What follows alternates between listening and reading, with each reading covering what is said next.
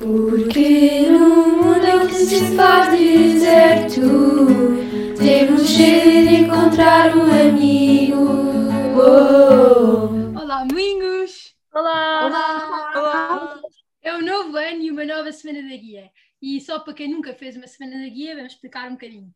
É uma celebração super importante que acontece durante os anos de Lady Olave e Lord Baden-Powell e, no fundo, todas as guias juntam-se em pensamento.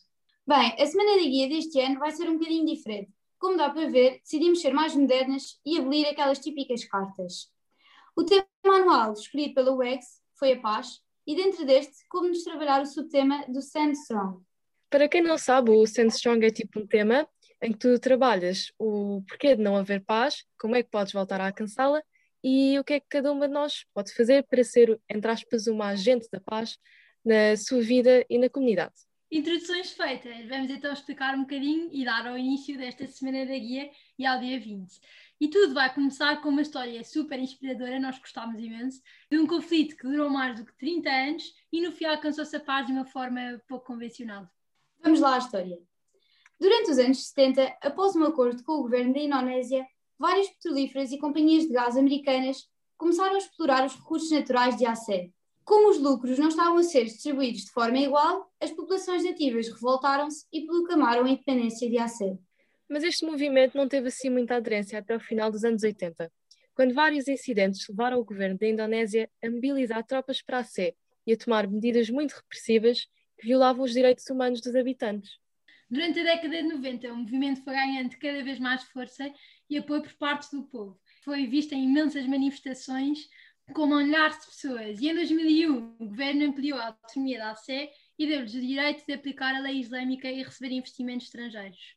Mais uma vez, foram instauradas várias medidas repressivas que levaram a uma revolta do povo em 2003, colocando a província em estado de emergência.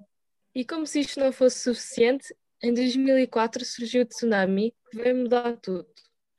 Atraiu imensa atenção internacional para este conflito e os esforços de paz anteriores falharam, mas por várias razões, entre elas militares, prontos, a incapacidade de algum deles vencer e principalmente governamentais, foi alcançado um acordo de paz em 2005, após 29 anos de guerra. 29 anos. O acordo de paz resultante foi assinado a 15 de agosto de 2005. E segundo este acordo, no fundo, a ACR receberia autonomia especial sobre a República da Indonésia e as tropas governamentais iam ser retiradas da província. Portanto, só iam ficar 25 mil soldados. E em troca, iam ser entregues as armas da GAM. A ACR recebeu então uma autonomia mais ampla por meio do governo, cobrindo os direitos especiais acordados em 2002, bem como o direito de estabelecer partidos políticos locais para representar os seus interesses.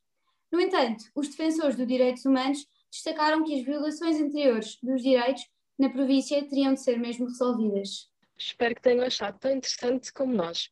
Caso não tenham percebido muito bem, um, resumindo, super simples, mas este foi um conflito que durou, pronto, 30 anos, quase 30 anos, e eles conseguiram resolvê-lo de uma forma super simples, só entregando as armas e extremamente pacífica. Achamos que foi um ótimo exemplo de como a paz pode ser alcançada, basta as pessoas quererem. Inspiradora, mas é mesmo verdade. E, e, uma das maneiras como podemos fazer isto é começar com pequenas ações no dia a dia. Conhecemos ainda um novo filme para a vossa lista, A Vida é Bela. Se calhar algumas já conhecem.